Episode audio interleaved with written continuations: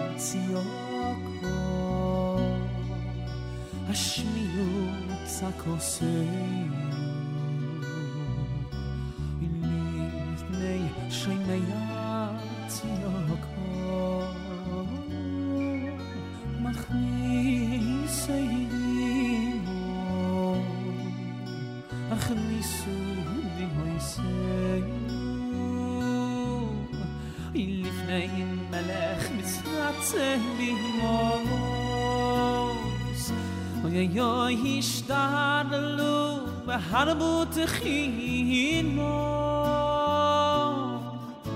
위 하늘부터 희노 우마컴 모쇼 윌리히 if나히 멜렉 كاهي الروم نيسو ملك الروم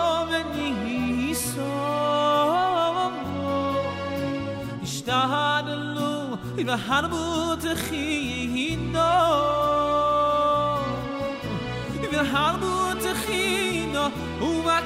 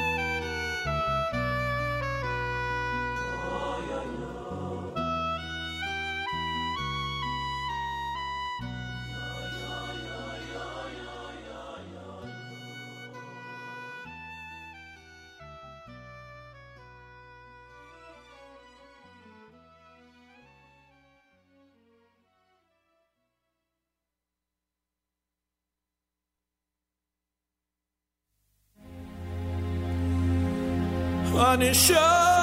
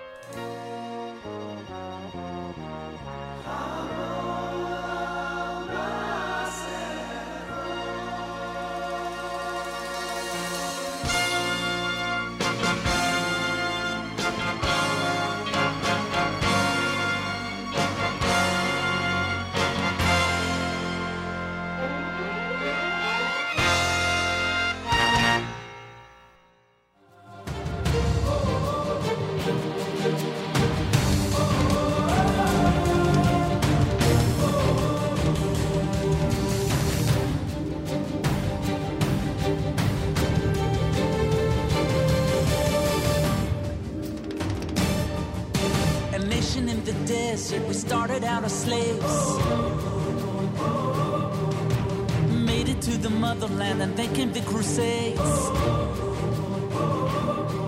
It's been so many years crying, so many tears. Don't you know? Don't you really know? We are pushed to the ground through our faith. We are found standing strong. The Spanish Inquisition wanted us to bow. But our backs ain't gonna bend, never then and never now.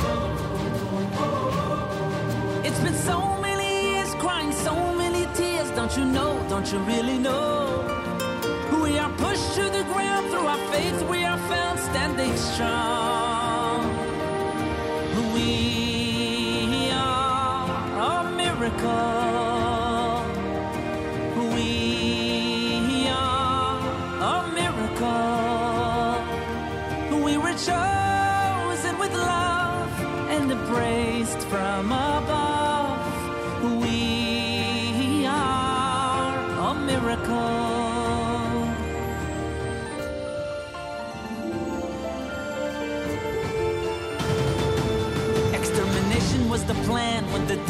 Was a man. But the few who carried on live the millions who are gone. It's been so many years crying, so many tears. Don't you know? Don't you really know?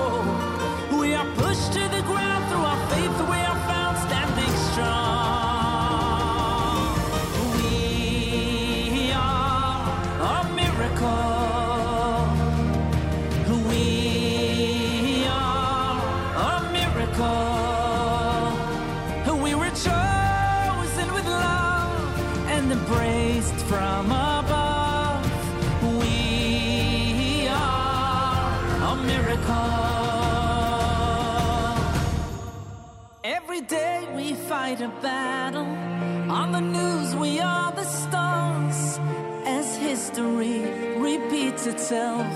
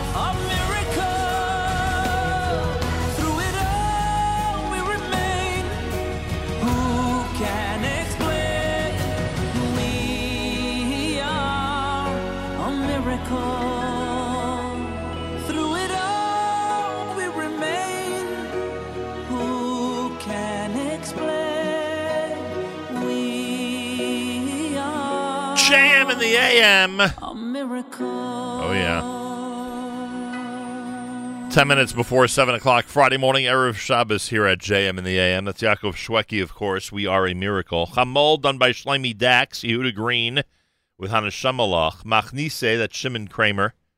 Ohad had Birkato Reach. Barosh Hashanah done by Shlomo Katz. Yeshiva Boys had Vahaviosim Shuvu. Eitan Kat. Excuse me, Eitan Katz. Shlomo Carlebach with Hannah Shamalach. And, of course, Regesh Modani opening things up. And we say good morning. It's Friday on this September the 27th, day 27 in the month of Elul, the year 5779, Tufshanai Tes. It's Erev Shabbos Parshas Nitzavim with candlelighting time at 625 on this Erev Shabbos. Candlelighting in New York, 625. What did we, uh, just wondering now. Yesterday I got the official word about when Mincha is today. Um in our local synagogue. 1837. Does that make sense? Oh, yeah, I guess it does make sense. Yeah. Candlelighting 625. All right.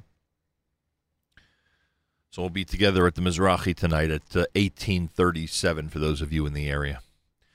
Uh, Sunday night is, of course, Rosh Hashanah. We wish all of our wonderful listeners and everybody associated with this uh, great network a happy, healthy, and sweet new year of 5780. It should be another blessed year for everybody. Only good things. And uh, we will speak, or I will speak to you. There'll be plenty of network people speaking to you between now and Rosh Hashanah, but I will speak to you next after today on Wednesday morning at Tzom Gedalia. 63 degrees outside with 79% humidity. Winds are west at 4 miles an hour. Mostly sunny with a high temperature of 77. Then tonight, partly cloudy, low 65. Tomorrow, partly cloudy. Shabbos high, 82 degrees. Yerushalayim is at 83. We're at 63 here in New York City. As we say good morning at JM in the AM. Um, coming up later on, it's going to be uh, Malcolm Hoenlein with his Rosh Hashanah message. The Rosh Hashanah message from Malcolm Hoenlein, Executive Vice Chairman of the Conference of Presidents of Major American Jewish Organizations, after uh, 810 this morning weekly update. Go through the news of the week with uh, Malcolm at 7:40 Eastern Time. Make sure to be tuned in. Rabbi Yudin, of course, coming up at 8:15 on Parshas Nitzavim. Rosh Hashanah begins a Sunday night. Candle lighting Rosh Hashanah, by the way, in New York, 622. So 625 tonight, 622 on a Sunday. Big thank you to Ezer Mizion. We wrapped up our month on the road. Thank you, Ezer Mizion wrapped up our month on the road, and it was quite a successful month, to say the least. Big thank you to everybody uh, who had a role in it, including our amazing staff. Big thank you to everybody at Misaskim for welcoming us yesterday. Don't forget, go to misaskim.org and support all their incredible work. Um, their incredible work was featured yesterday all through the morning, and I hope everybody out there had an opportunity to support the Misaskim organization.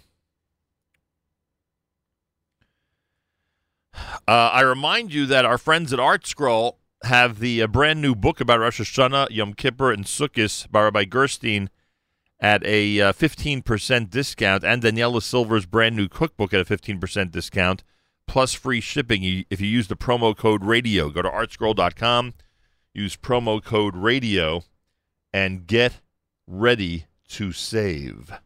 More coming up Friday, Erev Shabbos, JM in the AM.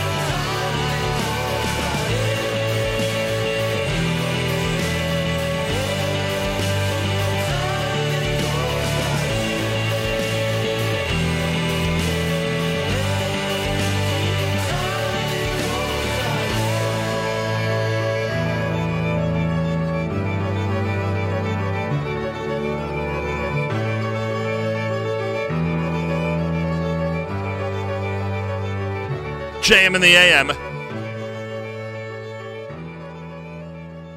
Some people have asked us if uh, Rabbi Heber is going to be invited to the uh, show in order to go through the uh, calendaric trivia for the year 5780. Of course, the answer is yes. Uh, we will get Rabbi Heber on at some point and go through the calendar. Those of you who are into calendaric trivia, um, you are going to be very happy. Those of you who aren't, I apologize, but I am I am so into it. All these little details that he tells us about the uh, about the brand new year. So he'll do that with us hopefully next week right here at JM and the AM. Um, looking forward to it. Uh, Malcolm Hoenlein is going to join us later on, 7:40 Eastern Time for the weekly update. He'll give his uh, Rosh Hashanah message uh, after 8:10 this morning, so make sure to be tuned in. Rabbi Yudin, of course, coming up on Parshas Nitzavim as well. Uh, so we'll have that for you. Uh, candlelighting in New York at 625. This will be the final uh, day that we blow shofar before Rosh Hashanah. Um, Galei Tzal in the background. We'll do our news from Israel coming up. Uh, Rosh Hashanah uh, shofar is on Monday. Sunday we will not blow because it's Erev Rosh Hashanah, and we uh, have a demarcation between the Elul blowing of the shofar and the Rosh Hashanah blowing of the shofar, which is an obligation. Uh, meaning the the Monday one is an obligation. Uh, before that is a custom. Uh, Shabbos, obviously, we're not going to have a uh, any shofar blowing. So uh, today is the final one in the Elul season. We'll have that for you coming up about a half hour from now. It's America's one and only Jewish moments in the morning radio program heard on listener sponsored digital radio around the world, the web at NachumSegal.com, on the Nachum Segal Network, and of course on the beloved NSN app. Galei Tzal, I think in the background. Am I right? Not sure what's going on here. Uh, looks like we're having trouble connecting to our Galei Tzal newscast. Uh, we'll give it one last shot here. And here we go, news from Israel next.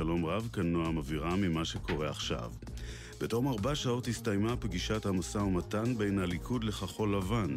לדברי הליכוד, נציגי המפלגה הציעו לצוות מטעם כחול לבן להיצמד למתווה הנשיא ריבלין, אולם במפלגת כחול לבן טוענים כי התנאים המוקדמים אותם הציבו בליכוד הם כי הממשלה שתוקם תתבסס על בלוק ה-55, גוש הימין, וכי נתניהו יוסיף לכהן כראש ממשלה.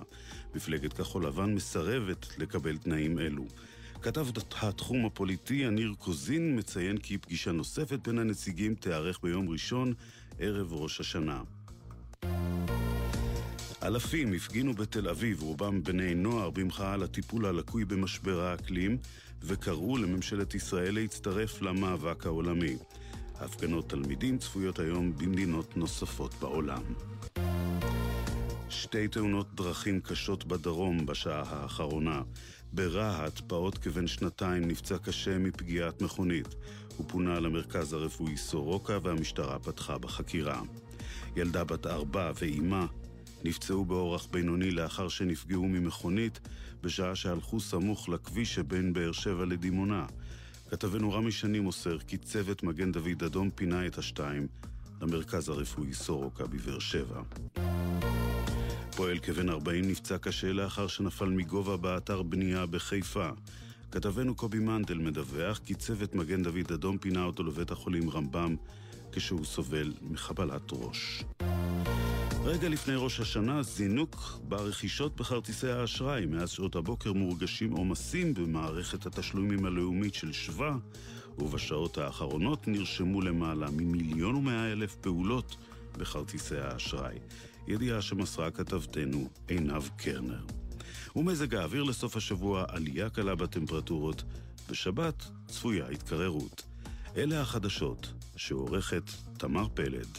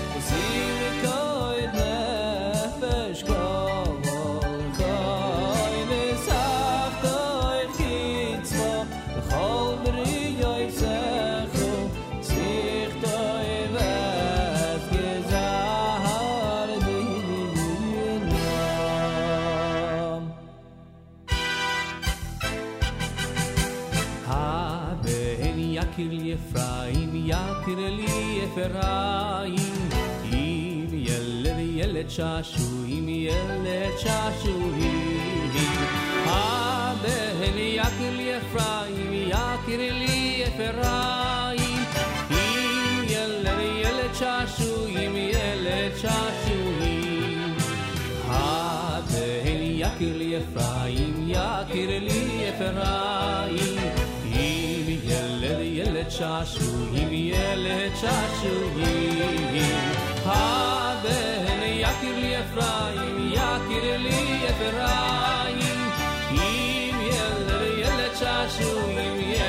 那是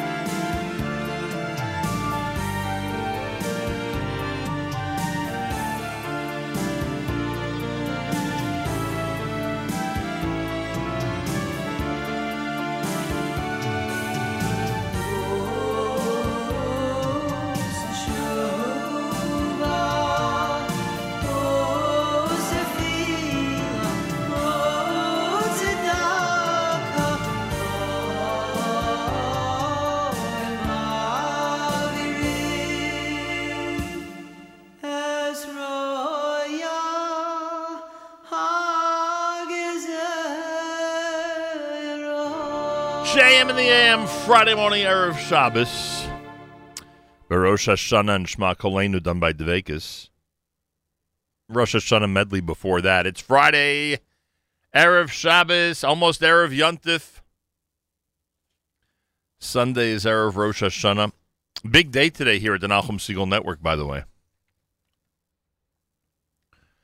Um, coming up at 9 a.m., Table for Two with Naomi Nachman. Naomi's joined by Toby Burkell of Tzafona Wines. Tzafona has one wine that I absolutely love. I don't remember the exact name of it. It's like a, um, it's a white wine. I don't remember the exact name. To check that out. Author Amy Stopnicki will discuss her cookbook Kosher Taste, and Gay Shepherd of Two Bees Honey is going to be a guest of Naomi's as well. Erev Shabbos Show with Mark Zamek, brought to you by the wonderful people at Kedem. That happens at 10 a.m. Harry Rothenberg video blog, Parshas Nitzavim at 1 p.m. And um, and uh, Erev Shabbos music mix, brought to you by the wonderful people at Kedem, all the way until candlelighting time. Traveling to Israel, make sure you have the best and most reliable SIM cards, phones, and MiFi cards. Visit groupsim.com and order everything you need from one convenient and reliable website. Use promo code NACHUM at checkout and save 15% off your order. SIM cards, phones, MiFi cards for Israel, groupsim.com. Uh, let's see, where are we heading? Yoeli Klein, Rosh Hashanah Shali at JM in the AM.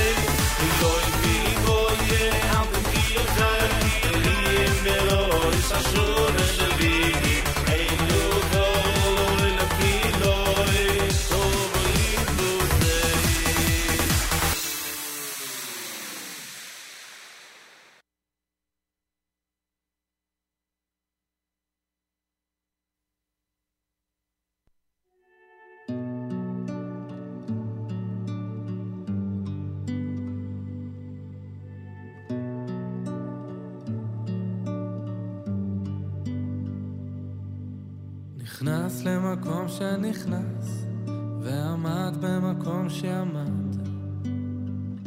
רחץ ידיו רגליו, טבל עליו ונסתפק. בא ממקום שהוא בא, והלך למקום שהלך. פשט בגדי החול, לבש בגדי לבן. וכך היה אומר אנא השם, כפר לחטאים, לעוונות ולפשעים, שחטאתי לפניך, אני וביתי.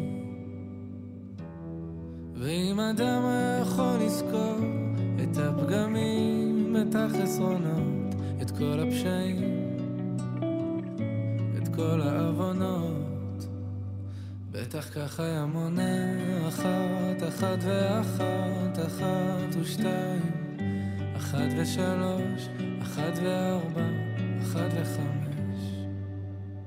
ישר היה מתייאש, כי לא יכול היה לשאת את המרירות אחת, את הבושה, את הפספוס, את ההפסד. בכהנים והעם העומדים באזהרה, כשהיו שומעים את שם השם המפורש יוצא מפי כהן גדול משתחווים ונופלים על פניהם ברוך שם כבוד מלכותו לעולם ועד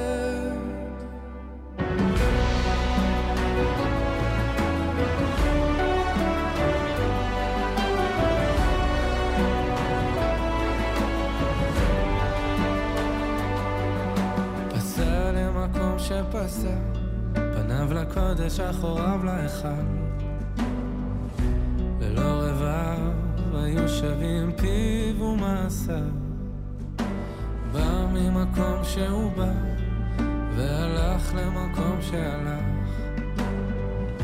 פשט בגדי לבן, לבש בגדי זהב. וכך היה אומר אנא השם, כפר לחטאים, לעוונות ולפשעים, שחטאתי לפניך אני וביתי. ואם אדם היה יכול לזכור את החסדים, את הטובות, את כל הרחמים, את כל הישועות, בטח כך היה מונה אחת, אחת ואחת, אחת ושתיים, אחת מאלף, אלפי אלפים, ורוב מבין רבבות, ניסים נפלאות שעשית עמנו,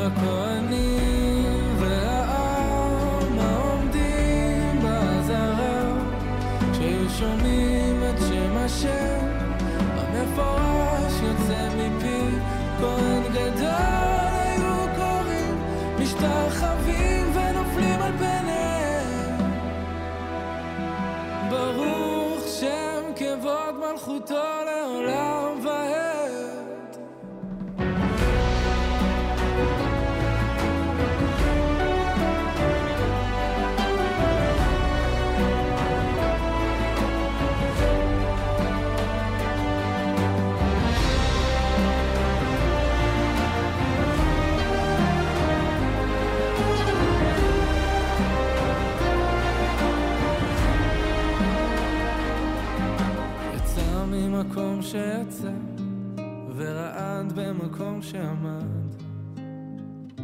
פשט בגדי זהב, לבש בגדי עצמו, וכל העם והכהנים היו מלווים אותו לביתו, ויום טוב לאוהביו, כי נסלח לכל עדת ישראל. אשרי העם שככה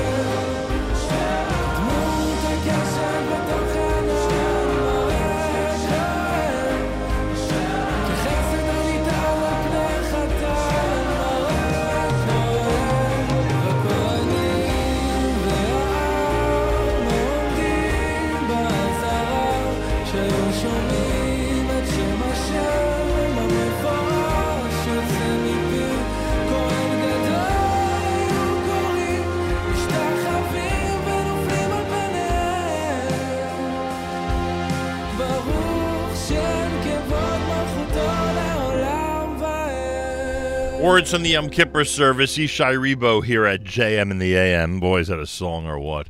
Seder Avodah is the name of that one. Yaeli Klein before that here at JM in the AM with Yom Rosh Hashanah Shali. Um, well, it's time for our final Elul shofar blowing. That's it. Today's the last day. Tomorrow, of course, is Shabbos. Sunday is, excuse me, Sunday is Erev Rosh Hashanah. On Erev Rosh Hashanah, we do not blow a shofar because um, we designate a distinction between the uh, custom of blowing shofar during the month of Elul and the requirement to blow it this coming Monday and Tuesday. So uh, this will be it. Elul shofar blowing here at JM in the AM.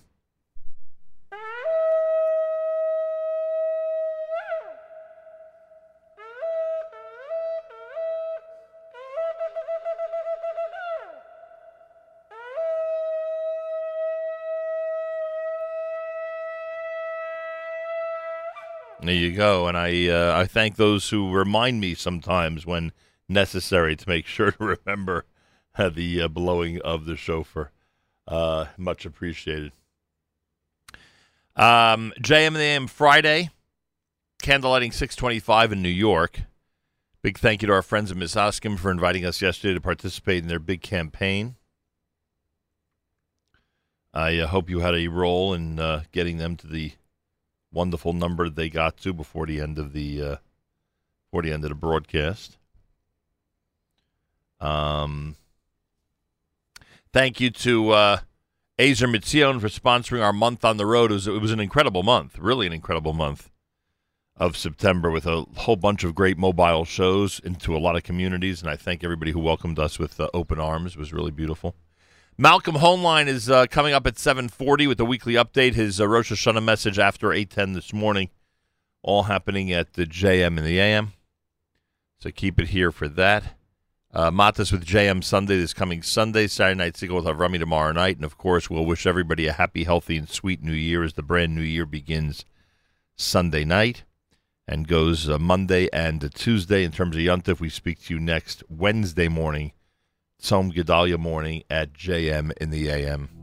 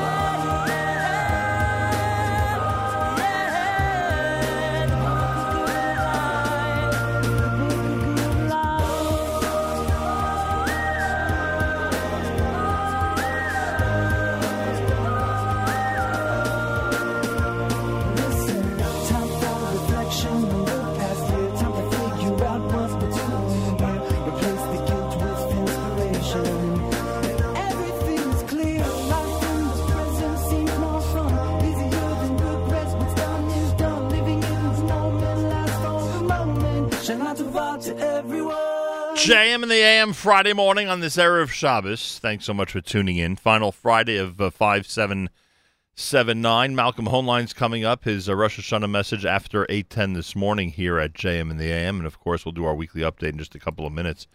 Um, Friday on uh, on um, this Erev Shabbos Parshas Nitzavim with candlelighting in New York at 625.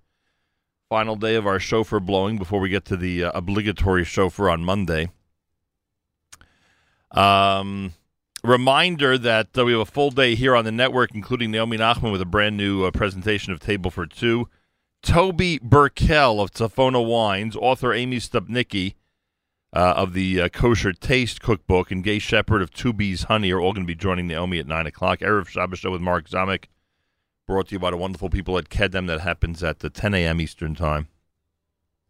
And a full day, of course, until candlelighting. Matis on JM Sunday, beginning 7 a.m. Sunday morning, and Avrami tomorrow night on Saturday night. Segal, I speak to you next. Tzom Gedalia this coming Wednesday morning here at JM in the AM. I want to thank our friends at JewishWorldReview.com. If you're looking for uh, thousands of articles about Jewish uh, Jewish life, Israel, the Jewish world before um, this Shabbos and before Rosh Hashanah to print out and enjoy over the holiday, go to JewishWorldReview.com. Again, that's JewishWorldReview.com and take advantage of their uh, voluminous selection of uh, articles, columns, etc. You'll be glad you did. Malcolm Hoenlein is executive vice chairman of the Conference of Presidents of Major American Jewish Organizations. Joins us Fridays for the weekly update here at JM in the AM. Mr. Hoenlein, welcome back to JM in the AM. Thank you. It's great to be with you as always. Appreciate that very much. Do you get the feeling that, uh, and look, you know, you, you th- there are precedents in terms of uh, presidents in a modern day era facing impeachment.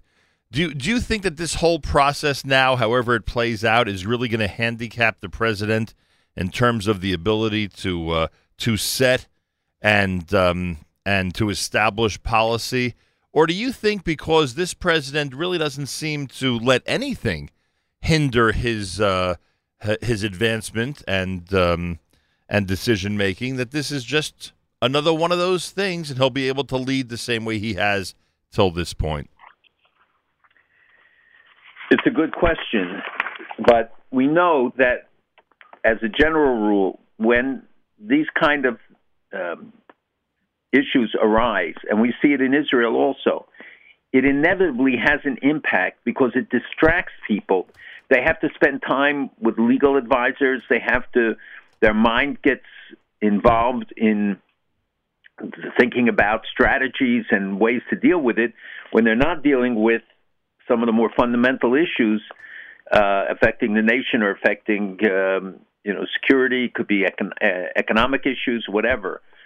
So uh, it's hard to believe that it has no impact but you're right. He has an ability to com- compartmentalize things it seems and um, and I think that you know people have said it about Netanyahu, for instance, about all of the legal cases, and yet he seems to go ahead um, with all the variety of, of challenges that Israel faces, both internationally and nationally, being involved uh, in all of those things. Yeah, I wonder where it's easier. Who mocks the press more, the American president or the Israeli prime minister? Hmm. Uh, well, in Israel, everything is local. So, so it may be, you know, more personal, Right. um, but there are similarities. Yeah, no question about that.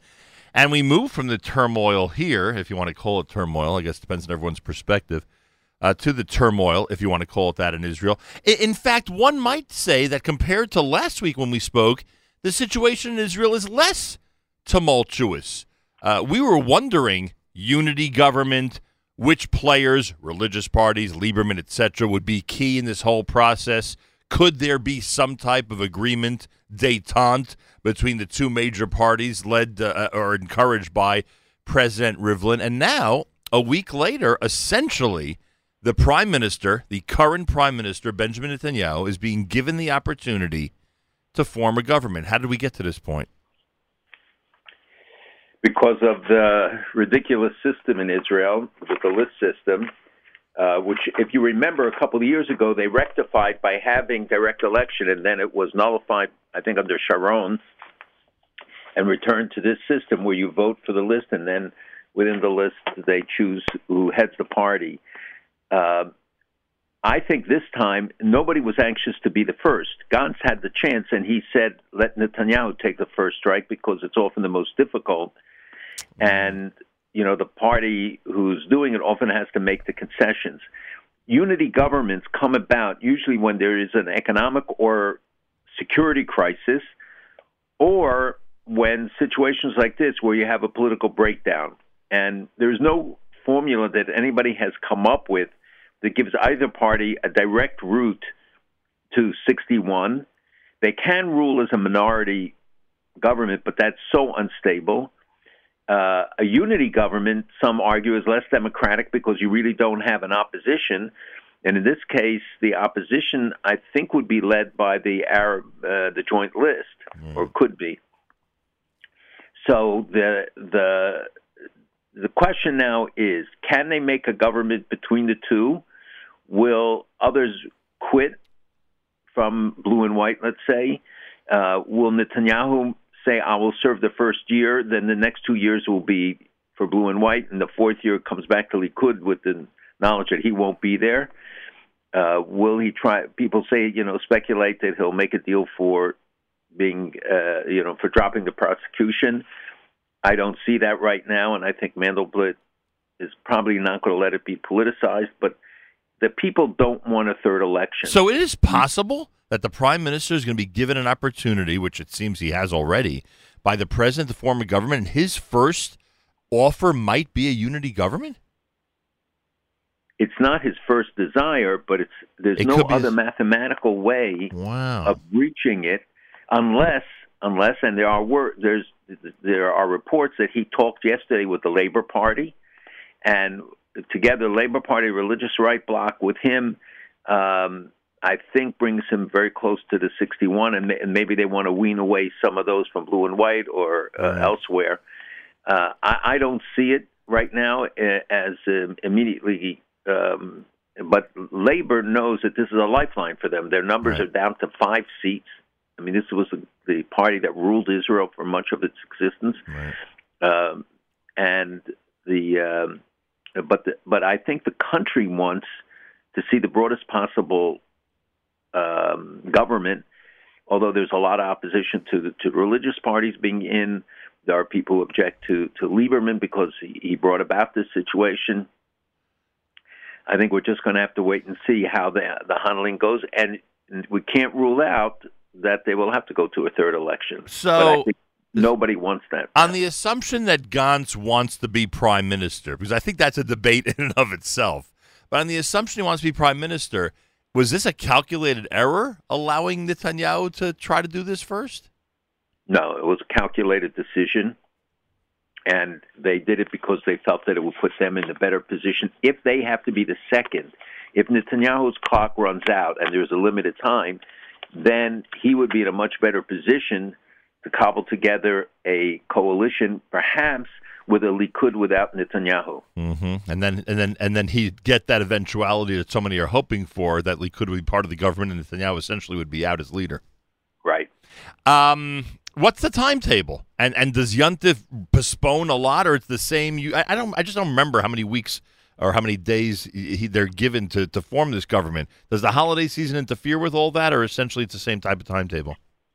No, the timetable remains the same. They, I think they have a month, and with with an extension possible if the negotiations are really moving.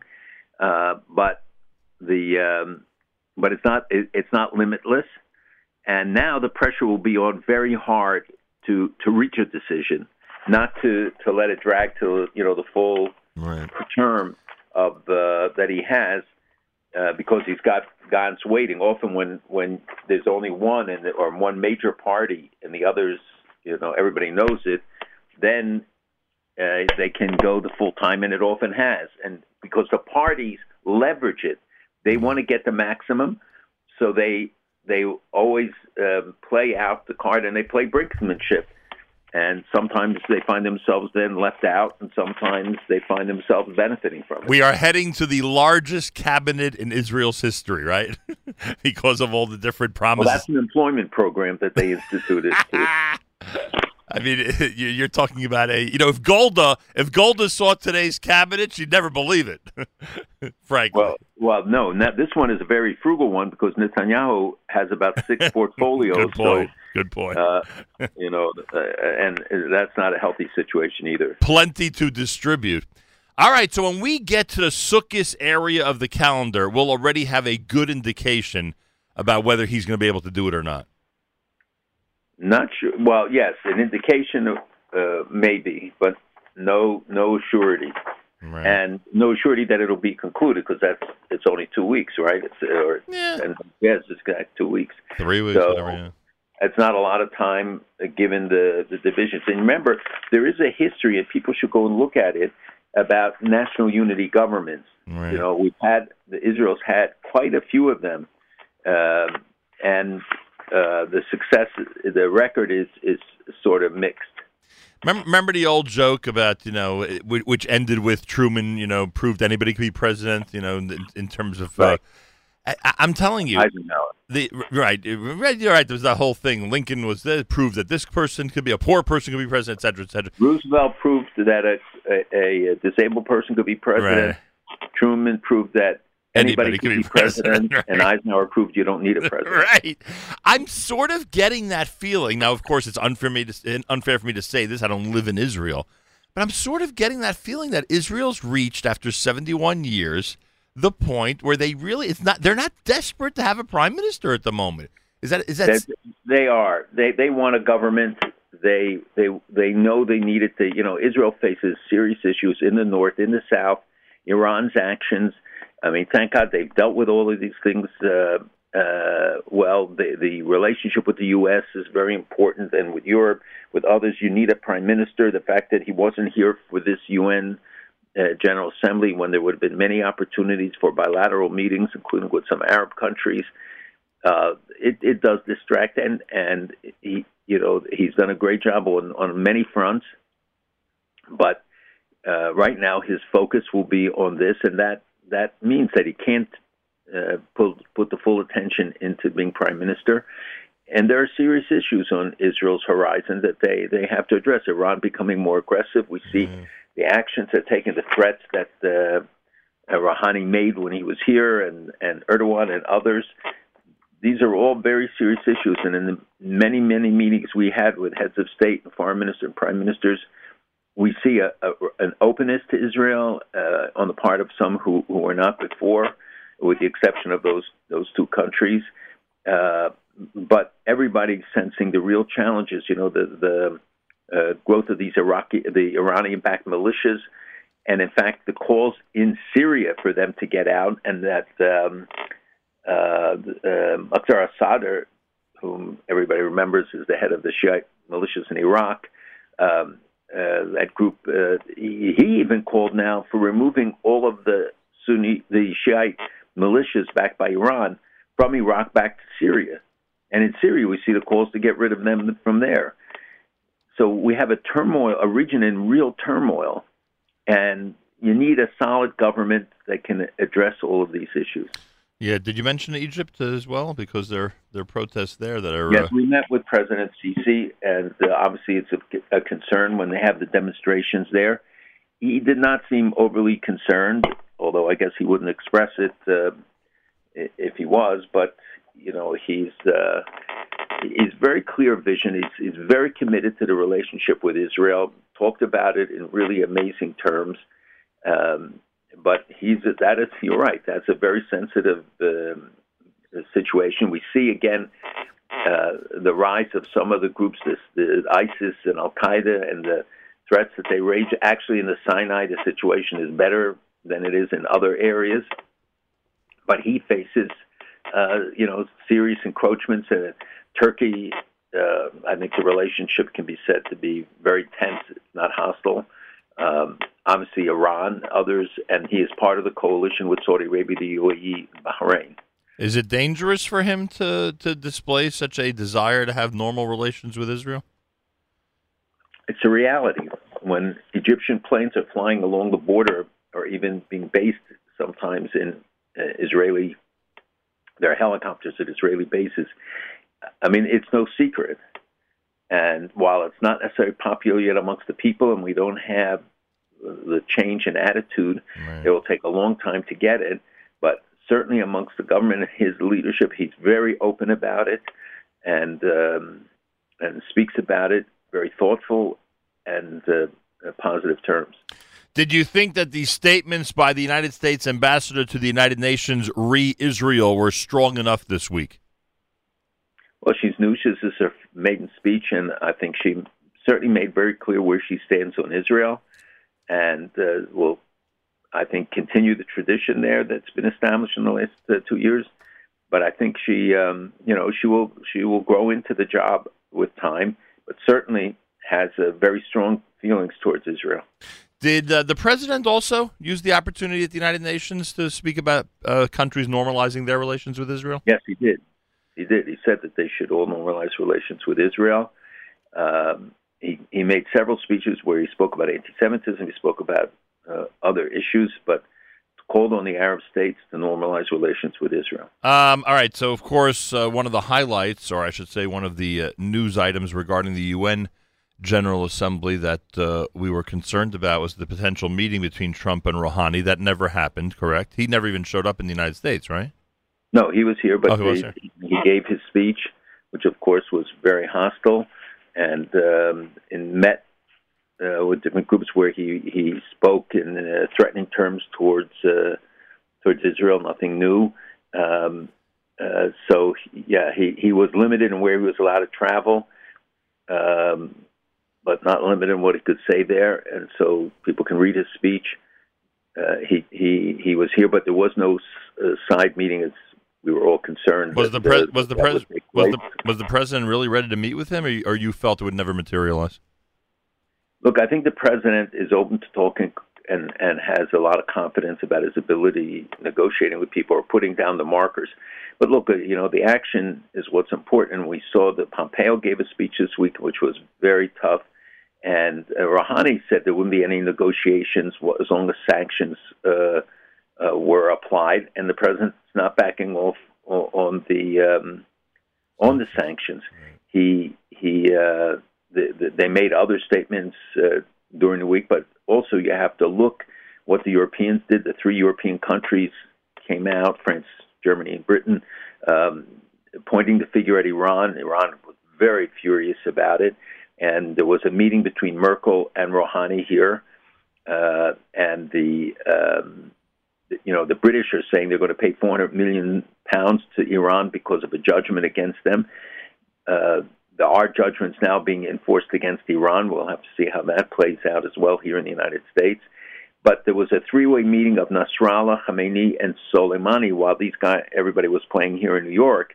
That I think is of great concern, and whether they're looking to escalate things in the north, whether they feel under pressure, especially the uh, Hezbollah, not getting enough money, not getting all, all the arms they want, although they have more than enough, uh, or uh, discussing the pressure that uh, Muqtada al-Sadr and the others are bringing against the militias, and the strikes by Israel uh, or someone against uh, their depots and other things in Iraq, um, just as they uh, hit them in, in Syria. Was that why Pompeo came out with the uh, sanctions against Hezbollah supporters statement in reaction to that meeting, or that was a separate thing? No, it was separate, it, but it, it's been intended and, and worked on for uh, for a while, uh, and it's in keeping with the with the sanctions that are being imposed. They imposed on individuals who've been involved with uh, Hezbollah. uh, supporting them, helping them, facilitating weapons, etc., uh, financing. Uh, this and those things really matter. They they they have an impact. They have to. You know, people can dismiss it, including Zarif and others, but believe me, nobody wants to be under personal sanctions. Um, we've seen the attempts to to uh, create bypasses, the Instex by the Europeans to to bypass the SWIFT banking system, fail, fail, fail, and uh, you know while some people felt that it's, the opening the door to negotiation sends the wrong message to people in Iran or out of Iran. I think the, the presidents uh, perhaps could say that uh, you know I showed that I was open to it, but it's not going to be at the price of the sanctions. Sanctions remain until Iran changes its behavior, and we see that they are more and more uh, aggressive in many areas, as is Turkey, and the um, uh, I, and I think that the, you see the violations of human rights um, uh, continuing, and the European Parliament came out with a resolution against Iran on it. Iran rejects all of the, the resolutions, anything, even if it's these allies who've been helping them. But we haven't seen the real economic, the evidence of economic benefit coming from the Europeans so far. There's still some trade, et cetera, but Iran's economic condition worsens all the time, and the that is, gives great leverage, and it drives them into wanting to make uh, uh, uh, deals. Can you make the argument? also, I just wanted to say, we met many, the Indian foreign minister, the prime ministers, and others. There is a general recognition what Iran is, more so than in the past. Uh, I think a desire, short of military action, but of, of the pressure and support for the economic uh, restrictions that uh, that have been put in place. Uh, is it possible you can make the argument that the the quiet, relative quiet on the northern border of Israel is because of those sanctions uh, against Hezbollah supporters? Look, the, the actions are continuing. Uh, They are building up along the Golan. Um, the the uh, the militias and some under the guise of the Syrian regime, often wearing the military uniforms of the of the army, the Syrian army. Uh, so the uh, it has not diminished. You know, from the tunnels, you know that they Right. There was the exchange. There was some missiles attempted right. uh, drones other things. We know that they are building up their capacity all the time. And um, when they decide that it will be appropriate, the people of, of Lebanon do not want to see a war. I don't believe Hezbollah wants an all out war with Israel. They know the price that, that will be paid this time. It will be very high. And it, it, Israel cannot do a partial action as they did in the past. And I think with the administration's backing and the, the support of the president in particular for for Israel and uh, some other countries uh, and the and the growing relations with the Arab world and their dissatisfaction, their fear of Iran, and seeing Israel as the major ally in that uh, in, in countering the growing Iranian role and and destabilizing role. Almost at the eve of 5780, this is America's one and only Jewish Moments in the Morning radio program, heard on listener sponsored digital radio around the world on the web at NachumSegal.com. On the Nachum Segal Network, and of course on the beloved NSN app, Malcolm Hoenlein is executive vice chairman of the Conference of Presidents of Major American Jewish Organizations. I do remind everybody, and I want to thank those who responded to our uh, mention of this last week. Uh, those of you out there who have not yet joined our annual campaign during 2019, before the start of the Jewish year, is a perfect opportunity to do that. Don't forget the website, fjbunity.org, fjbunity.org, to help keep us going. Uh, every uh, source of revenue for this network is vital to keep going, and your support, your listener support, is among those. So please uh, help us by going to fjbunity.org and making a wonderful year end donation. Um, the um, the news item that described that Great Britain is now going to have a different type of relationship with Iran as compared to France and Germany. Could you explain to me what that's all about? Um, well, I'm not sure that it'll be a different relationship. The uh, w- w- you know Britain is going its own way. They did act again this week in concert, the three of them, both in uh, criticizing uh, uh, Iran, targeting it, and saying that the, the, the that they believe they're responsible for the attack in Saudi Arabia. At the same time, they still work together to create uh, economic conditions and, to bypass sanctions, none of which are successful. Uh, our hope is that under Johnson, who is now the Prime Minister of Britain, who is obviously uh, his attention is focused on um, on maintaining his government and the you know the court ruling that brought back the Parliament Yeah. into session after he had suspended it, and they said the move was illegal. It's created uh, more tensions and problems for him. Uh, they could move again towards elections. Uh, they are going more of an independent route from uh, Britain, and certainly Brexit um, uh, underscores that. So I, I, I wouldn't say that they're that it's new that they're going uh, in their own direction. They are closer to the United States than uh, I think Merkel or Macron feel today to the president. Also, you mentioned that uh, you met with, and we know you met with a variety of, of world leaders. I think your schedule today includes that as well. Um, it was interesting to watch. I'm always fascinated by this, and I don't know why. Um, Netanyahu and many others had uh, reactions to Erdogan uh, this week um, uh, when uh, he went ahead and had certain meetings and made certain public statements. You mentioned that you met with uh, uh, leaders in India, other countries. Wh- what do they generally say about him? I can't say on the air what they say about him. Um, I did. We did meet him along with the leaders of the Turkish Jewish community who came in for it. Um, uh, Was that an, a- was that an awkward meeting because of his? no, it's a hostile meeting. Wow! He's, um, but remember, we have a large Jewish community there. Right. The, uh, you know, it's not because we're going to change him. You try to influence, give him information. He he met with uh, the Turkarta group, um, and uh, the, you know, his uh, his speech was obviously uh, outrageous as always. Uh, the the other countries recognize that he's a destabilizing force.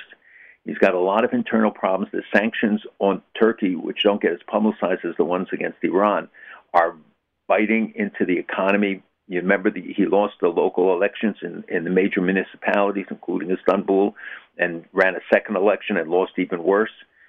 Uh, he's very concerned about the obviously the situation in Syria with the PKK and feeling the United States supports them, the Kurds, and the you know they call them terrorist entities. Right. They're the Kurdish fighters who have done an amazing job.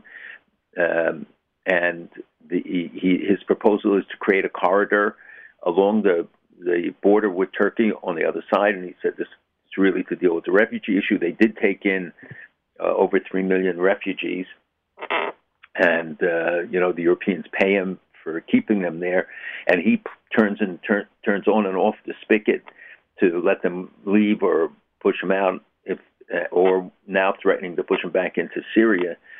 Uh, but he wants to create this zone so as to block the Kurds and get that would be a cover for him to go in there and, and try to kill them. He is, they are fighting inside now in, in Syria along uh, the Turkish border, which is very long, and um, uh, so that's a major obsession of his is how he deals with that, how he deals with the internal uh, situation.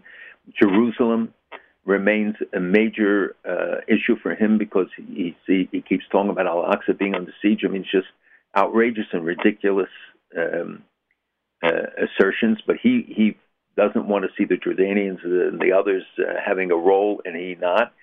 And he, as he said to me once, you can't be a caliph without Jerusalem. Right. He sees himself as the inheritor of the Sultan of the uh, uh, Ottoman Empire uh, and has visions of hegemonic uh, control. And he is expanding their activities in Africa, Asia, all over. Uh, and many of the many of his the neighbors and others are very concerned, and uh, as are we. And I think he, together with Iran, they're they're working in tandem in some instances, but they're on parallel uh, uh, tracks towards trying to gain control and to expand their influence and building bases. And we have to be very tough with them because it's the only way. Uh, and hopefully there can be political change in Turkey. He's been there a long time. He was reported sick. He looked very well. Um, eh, Turkey is, uh, I would say, a parallel threat to Iran. It's funny because, as you've described to us, when the you know in, the Iran slash Korea example, where the world is so focused on Iran and Korea is under the radar, it, it's sort of the same thing. Where Iran slash Turkey, you know, Iran is of course everyone's priority one when it comes to safety and security of that region, but sometimes he's under the radar in terms of his intention, in terms of his capability. And and and by the way, we should just note that the Jewish community there has good relations with the, the with him and the government, Right. and they have been protective by and large. And we had issues with cemeteries, other things of the community, which he sometimes personally uh, intervened. Um, and he keeps saying that he's not anti-Semitic, or he makes anti-Semitic comments or things that are perceived to be. Um, and um, you know, we we are we have very tough discussions with him, but we have asked for his help with getting Hadar Goldin and with other MIAs because of his relationship with Hamas. Uh, there are other issues that uh, that were important also to that we discussed, but he is, uh, I think, can be described as as certainly having anti-Semitic tendencies, if not being an out and out anti-Semite, and. Uh, you know he's flirting with the Russians, buying the arms from them. One is is still a member of NATO. Everybody should remember, and um, you know Turkey is a powerful country, even though he has stripped them of a lot of their capabilities with the arrest of 100,000 people after the supposed uh, coup. But you know he looks and he sees the same thing with Iran's um, the the the uh, exposés about Iran's advancements in in putting in the new centrifuges, which will enable them to enrich uranium faster. He sees the others talking about getting to it that India and Pakistan are nuclear, and he's saying Turkey should have the right to be a nuclear power also, and it's something he's repeated uh, several times. So either he wants everybody else not to be nuclear, or that Turkey should be admitted into the club, and that's something we have to watch. He not move in in um in that direction. We've certainly seen other countries make the same claim, no doubt about that. All right, before we talk about Rosh Hashanah, one final item, and that is that, uh, well, the OU and others have expressed their outrage at Columbia University and its president, Lee Bollinger, for their decision to host Malaysian Prime Minister Mohammed, an unabashed bigot and self professed proud anti Semite, onto campus. So, of course, this is the old question, Malcolm, that you and I have discussed countless times. Uh, what is the. Uh, uh, what is the uh, relationship? What is the um, how do we deal with the dichotomy of anti-Semitism and freedom of speech? Uh, there's no, I don't believe this is a freedom of speech issue, frankly. Uh, we have come out very clearly calling on the donors and the supporters of Columbia to cut them off until this stops. Remember, they hosted Ahmadinejad, another Jew hater, uh, and um, uh, you know he. This is a guy who claims that Jews rule the world by proxy. This is a guy who says, and, and in response to the criticism of his appearance, so this is post fact, that uh, freedom of speech means he has the right to be an anti-Semite, and he's proud to be declare himself an, an anti-Semite. And for Columbia University, that uh, at a time when we see the rise of anti-Semitism and on the Columbia campus, the incidence of anti-Semitism, for Lee Bollinger, the president, who has now this is part of a series of offensive actions. I hope that uh, they will pay a price for it. Uh, this is not a question of whether people have a right to speak. They would not in, invite a leader who would say these things against any other group uh, and come in there and spread the bigoted and racist message and then find all sorts of excuses for it. Right. So I think it's a it's a unique instance. You know, there are there are certain things that rise to that. You know, when when Abbas spoke at the United Nations and defended to slay, talked about that he's going to continue this policy. This is so base, and there's no other country that has a policy where they pay for people to kill, as the PA does, and reward the terrorists and others with lifetime pensions and rewarding their families and engaging in this. And we have you know legislation in more and more countries and the cutoff of funds because it's about seven percent, maybe some say even higher, eleven percent of the budget of the PA goes to paying these murderers and uh, people responsible for for the attacks.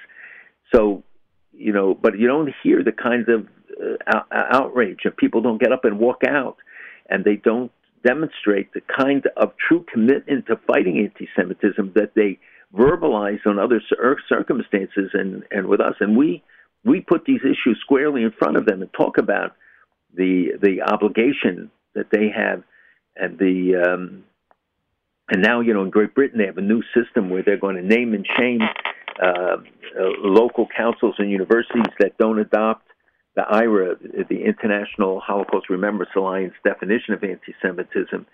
Uh, by the way, something we've pushed many more countries to accept, and we had some some successes or commitments from countries this week uh, that they would do that. Hmm, interesting. Well, in our final couple of minutes, Malcolm, I'm hoping. I, I I don't know why this is looming on me as much as it is. Maybe because this is the the largest gathering in synagogue since the episodes of last fall. Uh, I'm just hoping I turn my phone on on Tuesday night and everyone's made it through the Chag uh, in as safe and secure a, uh, a a manner as possible. In addition to that, what should we keep in mind as the uh, brand new year 5780 is about to begin? Well, I do think that you're raising an important point, which I don't want to overlook, uh, and that is that I hope every synagogue and every community is taking the appropriate measures, not to exclude people, not to scare people away, but to make sure that, that you take the fundamental steps and they can go to the SCAN US Secure Community Network uh, website uh, to get advice and direction. It's, it's probably too late to do the training right now, uh, but they should certainly remember this is a year-round concern, not not um, just for this uh, these few sec- days before Rosh Hashanah uh, and, and Yom Kippur, but for all of the Hagim and, and year-round. That security today is not something we can take for granted. There are attacks every day, constantly here in the United States, let alone uh, around the world, and you know, too often it becomes the stepchild when budgeting and uh, setting priorities. Um, you know, for a couple of weeks after Pittsburgh, everybody gets involved. Yep. But you know, we really have to look this time about the nature of the commitments that people make. You know, words are cheap, and, and it's easy to have people attack, and you see it in the media against the president or against uh, others, uh, uh, and that people espouse hate uh, can often uh, get away with it. And it's really everybody's obligation to to stand together. And I was thinking about it that why we read Nitzavim right before Rosh Hashanah, the, the Torah portion of Nitzavim. And there's so many amazing things in it where uh, we, where we're given instructions in how we conduct ourselves, and really as a guide to to how we look at the tefillot, our prayers on on Rosh Hashanah. And and and God is telling us, look, all these things, Elo Bashamayim, this is not in the heavens, it's not across the seas, it's here, it's reality. That we are facing reality, and that's an obligation that we have, and not to look at what the Torah asks of us and what our community asks of us as something distant or something we can separate ourselves from, but it's our responsibility, and it's not only for us, but that's why they required that that tapchem, the children, had to be there, even though they may not comprehend everything that was going on, and they weren't legally allowed to accept the covenant as minors. But he wanted them to understand and to share in the privilege of being part of, of that event, as the Rambam says. And uh, but they wanted to be sure that future generations would be educated and would understand that uh, um, the responsibilities that befall on, on all of us. And that's why when he says he doesn't talk about just for us because we're making choices for us and for future generations. And if we would realize, I heard a statistic this week, which I haven't verified, but uh, it said that 35 people make 35,000 decisions every day. Wow. And but you think whether you open the door, you close the door, you move Right. to the left or right. So if you think about every minute, every second, you're making decisions. We don't think about it. Everything is rote, and um, and so we're told here in the parsha that that the you know that the words have to be in your mouth and in your heart. That it's not enough to be intellectually there or emotionally there, but then it mm. says you have to take the mm. action. That that's what's really is the real test. Your intentions may be good, but it's not enough. The real purpose of the Torah tells us is the actions that we take, and these actions impact our children, our grandchildren, and the real test comes later on. You know, when the Rav in his Machzor says when we talk about opening the book of life and death, he says that that it doesn't mean a choice for those who will live and those who will die, but those who are living and those who are dead, because they get judged again. Because sometimes their decisions you only see the true impact later on, and and therefore all of us get get judged over and over again, even after our, our time.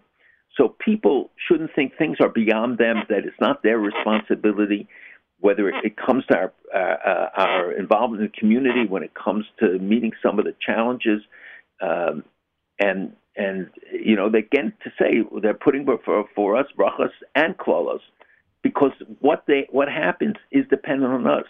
So he's pleading with us, please Yep. choose life. Yep. And people have to realize we make choices of life every day. You know, there are people who are very easy and and uh, irresponsible and words that they use, the things that they say, they have with they based on a little knowledge. First check, first learn, get involved, understand the issues.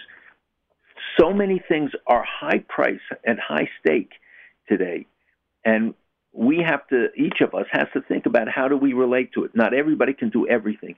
Baruch Hashem, we see the statistics. Israel has 9.1 million people.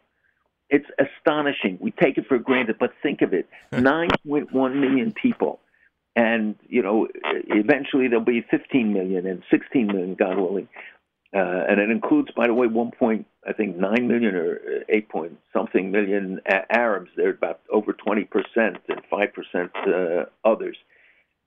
This, despite the heavy toll that all the wars and everything has taken, and more than 20,000 killed and over the years, and um, and we see the birth rate going up. We have so much to be thankful for, it's a time when people have to understand lo. This is not unreachable activities or aspirations. It's really going to be marked by the tachlis and of what we do. And when we're in our tefillos, we have to think about that, think of our families and immediacy, and then the larger community as well. Well, Malcolm, uh, you have taught us the importance of every single day. And with that in mind, I wish you and yours a happy, healthy, and sweet new year. And we should be able to uh, continue with all the good news and all the important news for yet another year. To everybody, and you're right. I think that we're gonna we're gonna try and make sure that all the news will be good, That's even right, if sometimes it's bad. there you go. Malcolm Hoenlein is executive vice chairman of the Conference of Presidents of Major American Jewish Organizations. As we wish everybody a happy, healthy, and sweet new year. Weekly update complete for 5779. The good news is that next Friday during 5780, we get to start uh, again, and we should do so uh, in good health and with um, and with wonderful guidance from the one above. JM in the AM Friday morning Erev Shabbos as we continue. Rabbi Yudin, of course, is coming up and plenty more. Ready to wrap things up here on a Friday, which for us is essentially Erev Rosh Hashanah. Yes, we are presenting as a network great programming between now and Sunday night, including tomorrow night with Avrami and, of course, Sunday with Matis, uh, plus a full day today. But this is my last opportunity before the new year to speak to you live uh, until Wednesday morning when the uh, when we'll already be in the brand new year. So I take this opportunity to wish everybody a happy, healthy, and sweet new year. And for those of you, and I'm flattered that there are as many as as there are who have taken the time today to wish me a happy anniversary. Thank you, thank you. Uh, it was Erev Rosh Hashanah, literally Wednesday Erev Rosh Hashanah, 1983. 36 years ago that I started what now is known as JM in the AM. Hard to believe, but thank you very, very much. And everybody drink a l'chaim over Shabbos. Have me in mind. uh, I'll certainly be saluting this amazing audience. I can tell you that much. This time each every Friday, every Erev Shabbos, with great pleasure, we present Rabbi Benjamin Yudin, spiritual leader of Congregation Shomrei Torah in, excuse me, uh, Rabbi Emeritus, Congregation Shomrei Torah in Fairlawn, New Jersey, to address the entire listening audience concerning the Torah portion of the week. Good morning, Rabbi Yudin. Good, mo- Good morning, Nachum. Good Erev Shabbos, everybody. Tomorrow we have the privilege of reading Parshas Nitzavim. According to the Chinuch, who follows his Rebbe, the Rambam, there are no mitzvos of the Taryag of the 613 in Parshas Nitzavim. It's a short parsha, However, first of all, according to the Ramban, there is a biblical mitzvah, and that is the biblical mitzvah of tshuva. Now, even the Rambam, who does not count tshuva, repentance, as a separate, independent mitzvah, the Rambam does cite these psukim from chapter 30 of this week's parsha of Parshas Nitzavim. The Rambam writes, "For hivticha Torah shasidim Yisrael lasos tshuva."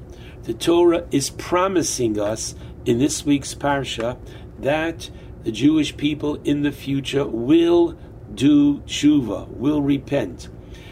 It's a very exciting parsha.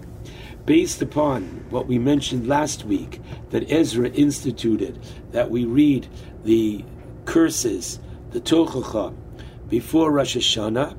We don't read them this week because they didn't want us to go right from the curses into Rosh Hashanah. But the Maharsha writes at the end of Megillah that the we want to go in with the promise and the optimism that the Jewish people will do tshuva. One more thing, very important: the very beginning of the parsha. Atem nitzavim hayom kulchem. You are all standing here today. And then the Torah goes on to enumerate who are these kulchem. And we have Roshechem, Shiftechem, Ziknechem, Shatrechem, Kol Ish Yisrael, everybody. The Zohar points out which day is this. So it's not coincidental, my friends, that we read Parshas Nitzavim every year on the Shabbos before Rosh Hashanah. It's such a powerful message. The message is Kulchem. All Jews are together on Rosh Hashanah. A, we're in this together. Not any one Jew can fulfill the entire Torah. If you're not a Kohen, there's certain mitzvos that you can't do. If you're not a Levi, if you're not a king, if you're not a part of the Sanhedrin, if you're not a woman, there are so many mitzvos that we need each other for. Number one. But one more very important point, and we'll tie this in immediately with our preparations, please God, for the forthcoming Yom Tov of Rosh Hashanah. The Tur begins the laws of Rosh Hashanah by citing a beautiful medrash. Who is like the Jewish people, points out the medrash. Other persons, when they are on trial for their life, and indeed, we should recognize that Rosh Hashanah is a Yom Adin, a day that we are on trial. So other people are not concerned with how do I look? Should I take a shave? A haircut, etc. Come on, they're focused on one thing only, and yet we, the Shulchan Aruch, tells us, "Mechabsin mistaprin." If you haven't gotten your haircut yet, get a haircut before Rosh Hashanah. We bathe. Why? Because we have optimism that we're going to be victorious in judgment. Wait a minute. Where does this come from? We say in the Nisana Tokef very, very seriously, Mi yichyeh, mi. Who's going to live and who's going to die? Where is the optimism? Explains the Alta Mikelm very beautifully the following. The optimism comes that Am Yisrael, Netzach Yisrael, lo yishaker. I know one thing for sure going into Rosh Hashanah. I don't know about any one individual what is their individual fate for the forthcoming year, but I know one thing that Klal Yisrael, the Jewish people, they are going to make it. They are going to thrive. Therefore, what is one's best chance of success for the forthcoming year? Says the Alta of Kelm, become a Klal Yid, become a communal Jew, a Jew that the community needs you, not just your own Torah mitzvos, but your involvement with others, your involvement in charity with others, your involvement with sharing mitzvos with others, inviting others to your home, teaching others that others need you. When you become an other person, meaning needed by the community, you have a better shot at your own personal success as well. Let us therefore begin and try to review some of the laws regarding Rosh Hashanah. Now, the idea is let's go to Leil Rosh Hashanah this coming Sunday night. I don't have time to go into the slichos, that the long slichos erev Rosh Hashanah, Hataras Nedarim. Just a reminder, if you didn't do it, uh, Hashem, you'll do it this Sunday or erev Rosh Hashanah, or some wait for erev Yom Kippur. Let's get to Rosh Hashanah. So the first thing that we should realize is that regarding Rosh Hashanah, it is the beginning of the Aseres Yemei Tshuva, and the there are changes in our um, tefillah. Now, number one, we add Zochreinu L'chaim in the first bracha of Magen Avram. The halacha says we're not to add personal requests.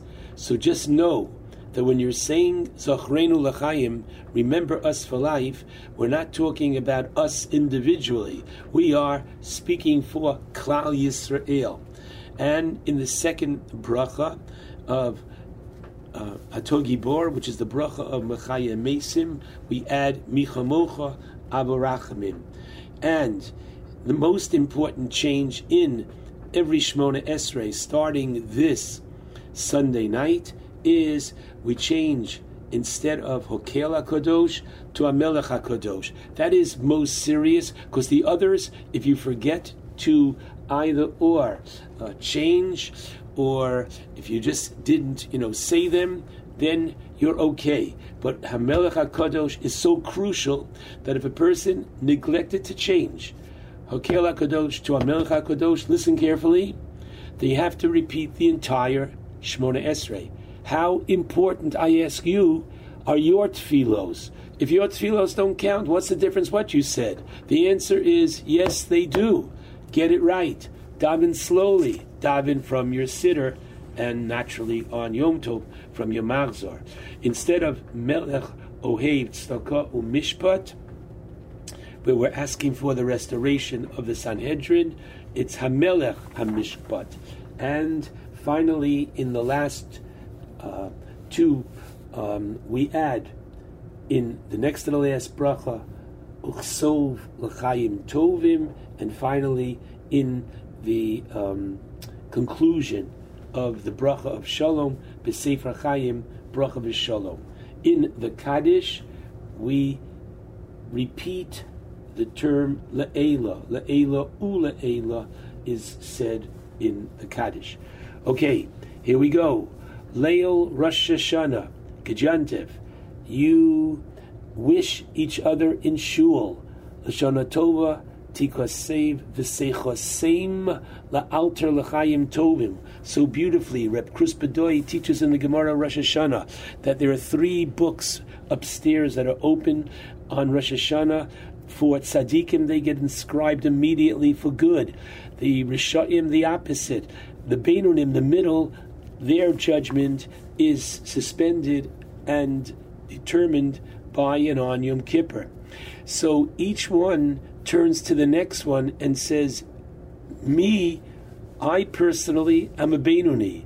I'm in the middle of the road. I need the 10 days of uh, between Rosh Hashanah and Yom Kippur to get my act together and to make sure that I will hopefully be inscribed for good. But you, la'alter, immediately, l'chaim tovim.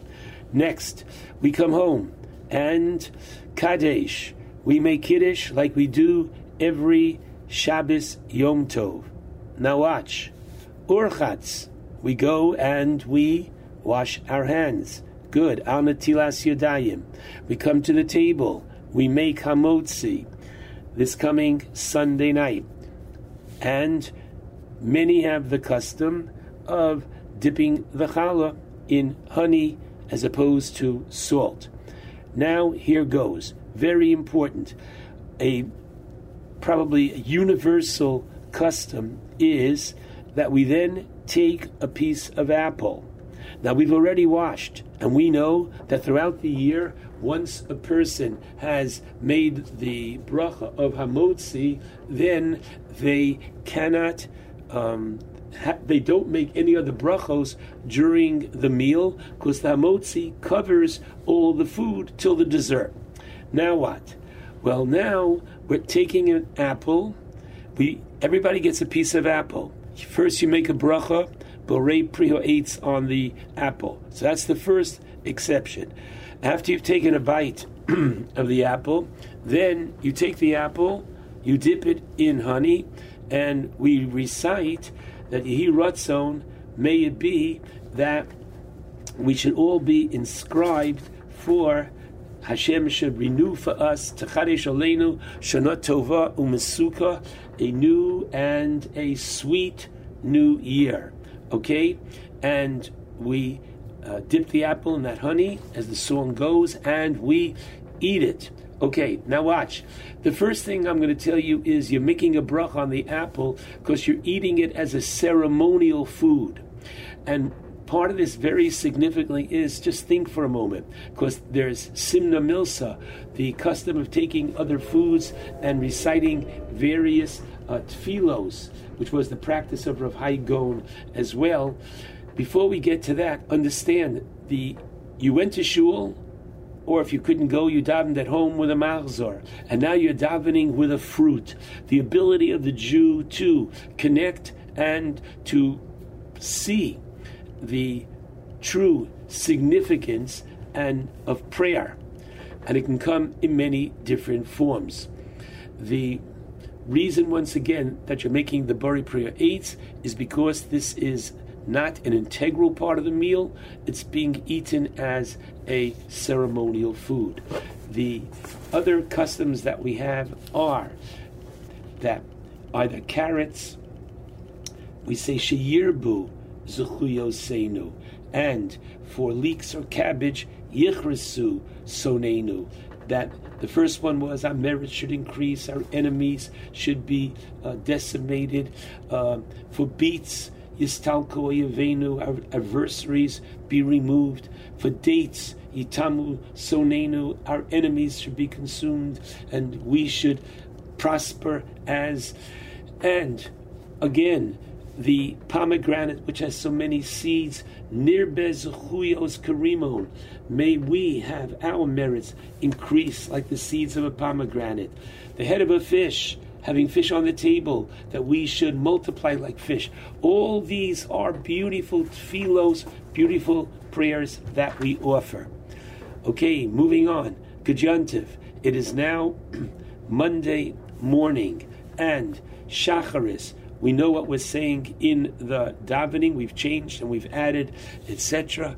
And now we don't say Hallel, because as the uh, Gemara tells us, the books of the living and the books of the uh, deceased are open on Rosh Hashanah. Therefore, we don't say Hallel. We say Ovinu Malkeinu instead of Hallel. On the first day of Rosh Hashanah, we read of the birth of Yitzchak, Kol HaShomeah, Yitzchak Li. Whoever hears this is going to laugh.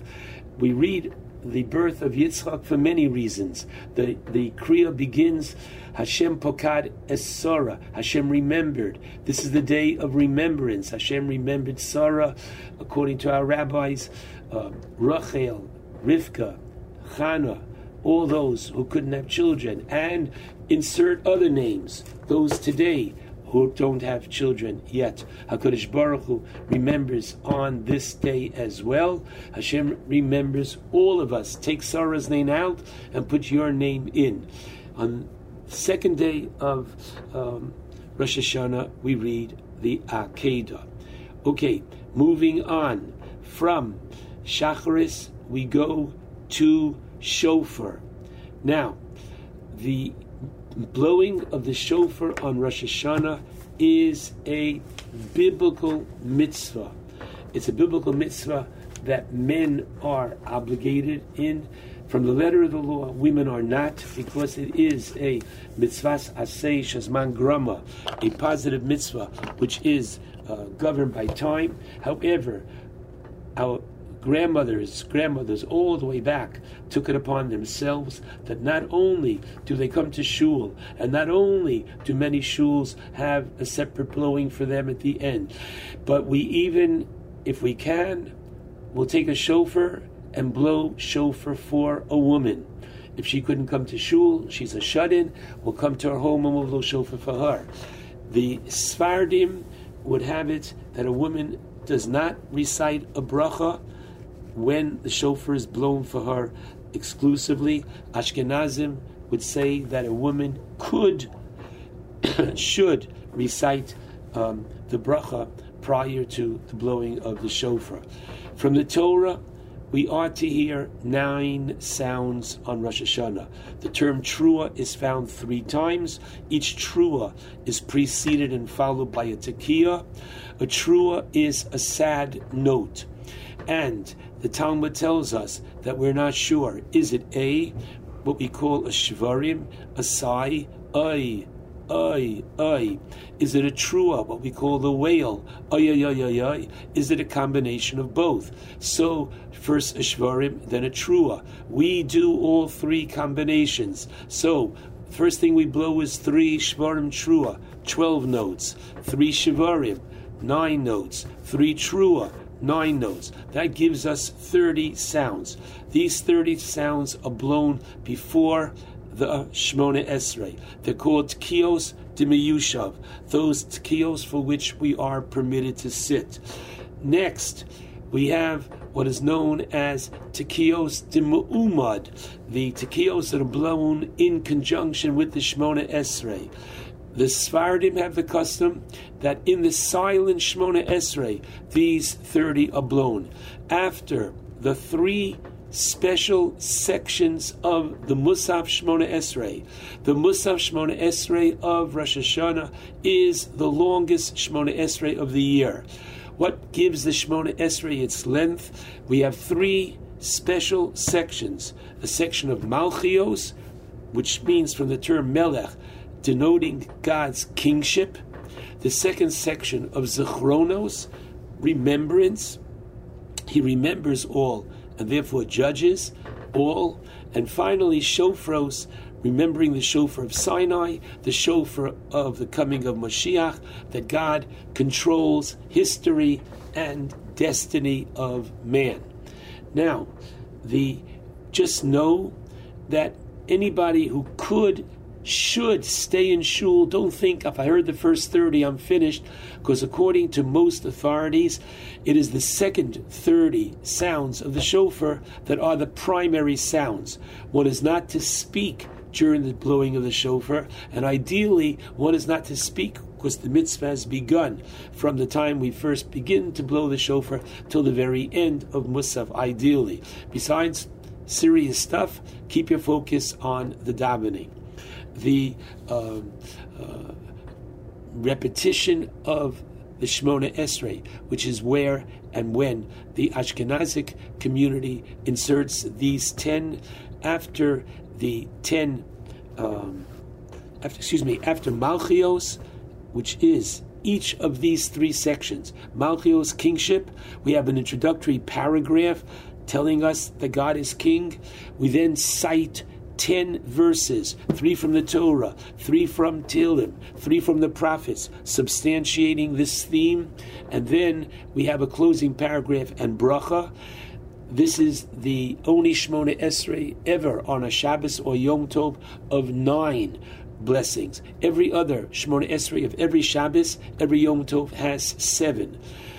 Take my word for it daven the Shmona Esrei slowly, even if you have not finished your personal Shmona Esrei and the Chazan is beginning his.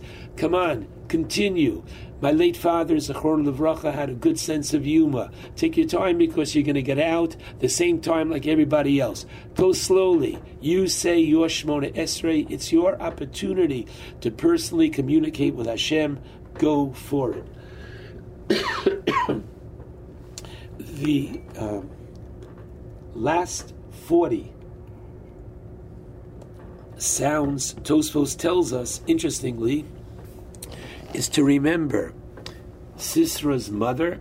Sisra was the general defeated by Devorah and Barak. And the reason that we remember uh, this non Jewish general's mother is to remind us of the universalism of the day of Rosh Hashanah. In the Zechronos, in the section that we uh, denote and speak about Hashem's uh, remembering all, Vial HaMedinos Bo Yeyomer, we say that not only are the Jewish people judged on Rosh Hashanah, but the entire world is being judged on this day, a very significant factor. Just be aware that there is a beautiful minog Yisrael to go to a flowing body of water um, for the purpose of, quote, literally, quote, throwing our sins. What does that mean? We don't bring bread. Don't throw bread into the water. Why? Because you're only allowed to feed on Yom Tov those animals which are yours, that you're obligated to. But rumor has it that the fish in wherever you are going to uh, be reciting Tashlich manage without you all year long. Don't, you're not supposed to. Check with your local rabbis. Believe me, don't throw bread crumbs into the water. Symbolically, you are throwing your sins into the water. Most important. Understand why are we blowing shofar? One, showing blowing shofar is ta-da, ta-da, da, da, da, we are coronating the king, coronating Hashem. And that's one of the reasons that we uh, go to a flowing body of water to uh, point out that as they coronated kings in the past by flowing body of water to show that his kingship should endure. That's what we are doing in the afternoon as well. Another thing is to remind us that the Satan who tried to stop Avram from going to the Akedah um, put a flowing body of water um, to stop Avram, and we annually go on Rosh Hashanah to that flowing body of water, saying, Hashem, we are committed. One last thought, and that is as follows. Take a peek at Mitzvah 311 in the Sefer HaChinuch, which is the mitzvah of abstaining from work on Rosh Hashanah. And he points out that Rosh Hashanah is a day of great kindness of God to the Jewish people. Really, God to mankind, but especially the Jewish people. How so? That it's the day when we stop and realize that because it is a day of judgment, we get our act together and we realize that it is the first of the 10 days of tshuva to repent, to change our ways. Because if we were not to do tshuva on Rosh Hashanah, then God forbid our sins would accumulate, and over an extended period of time, it would mean that God forbid people would have to be annihilated. And therefore, I read one key line from the Sefer Chinuch Nimtza. It turns out, Shayom Anichbod Hazeh, this very special day, Hu Kiyumo Shel Olam. This is one of the days that literally maintains the world. And so, having said that, I take this opportunity to wish Nachum and his family and all those that support this very special uh, station whereby the opportunity to proliferate Jewish pride, Jewish news, Jewish music throughout the world is something which is so, so very special. We wish Nachum success, Hatzlacha, in continuing his wonderful work for Klal Yisrael. And I take this opportunity of wishing everybody a ksiva v'chasima tova, Shabbat shalom, and a shana tova to all.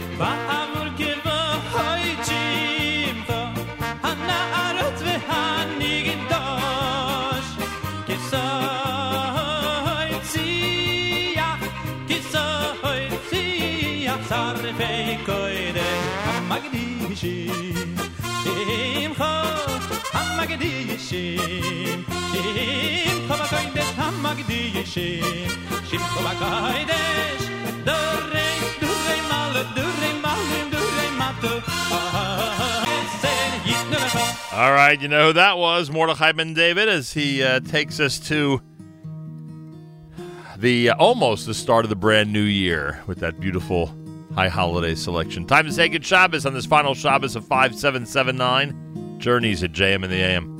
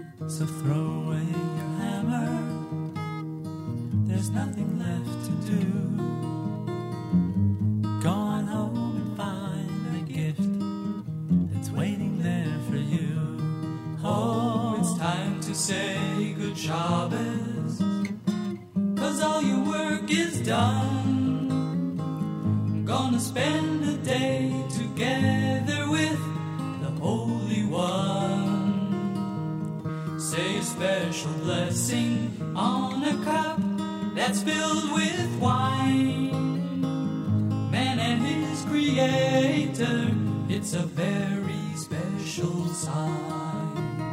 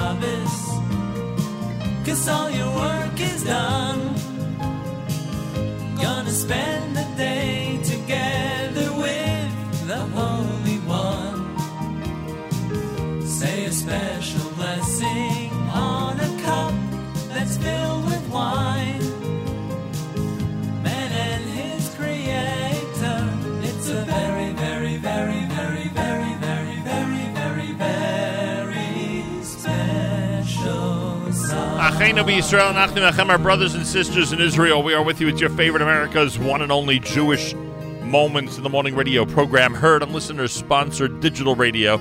Round the world on the web at NachumSegal.com and the Nachum Segal Network, and of course the beloved NSN app. Wraps up an amazing Friday, a great era of Shabbos here at JM in the AM, and a big thank you to everybody out there for your uh, support, your dedication, and your encouragement all through the year. Wishing everyone a happy, healthy, and sweet new year, especially to the staff and the amazing people that keep uh, NSN, the Nachum Segal Network, and JMM going all year round. Much appreciated. And all of our donors and supporters and uh, all those who uh, utilize these airwaves for the benefit of the Jewish world, I say thank you, thank you, thank you. Plenty coming up. Naomi's next with a uh, brand new edition of Table for Two. Erev Shabbos show with Mark Zomick, brought to you by wonderful people at Gedem. Saturday night single tomorrow night with our Rummy Matis JM Sunday on Sunday morning. We're back here Wednesday morning on Tzom Gedalia here at JM in the AM. Have a fabulous Shabbos, wonderful weekend, and a fantastic Rosh Hashanah. Till next week, Nachum Segal reminding you remember the past, live the present, and trust the future.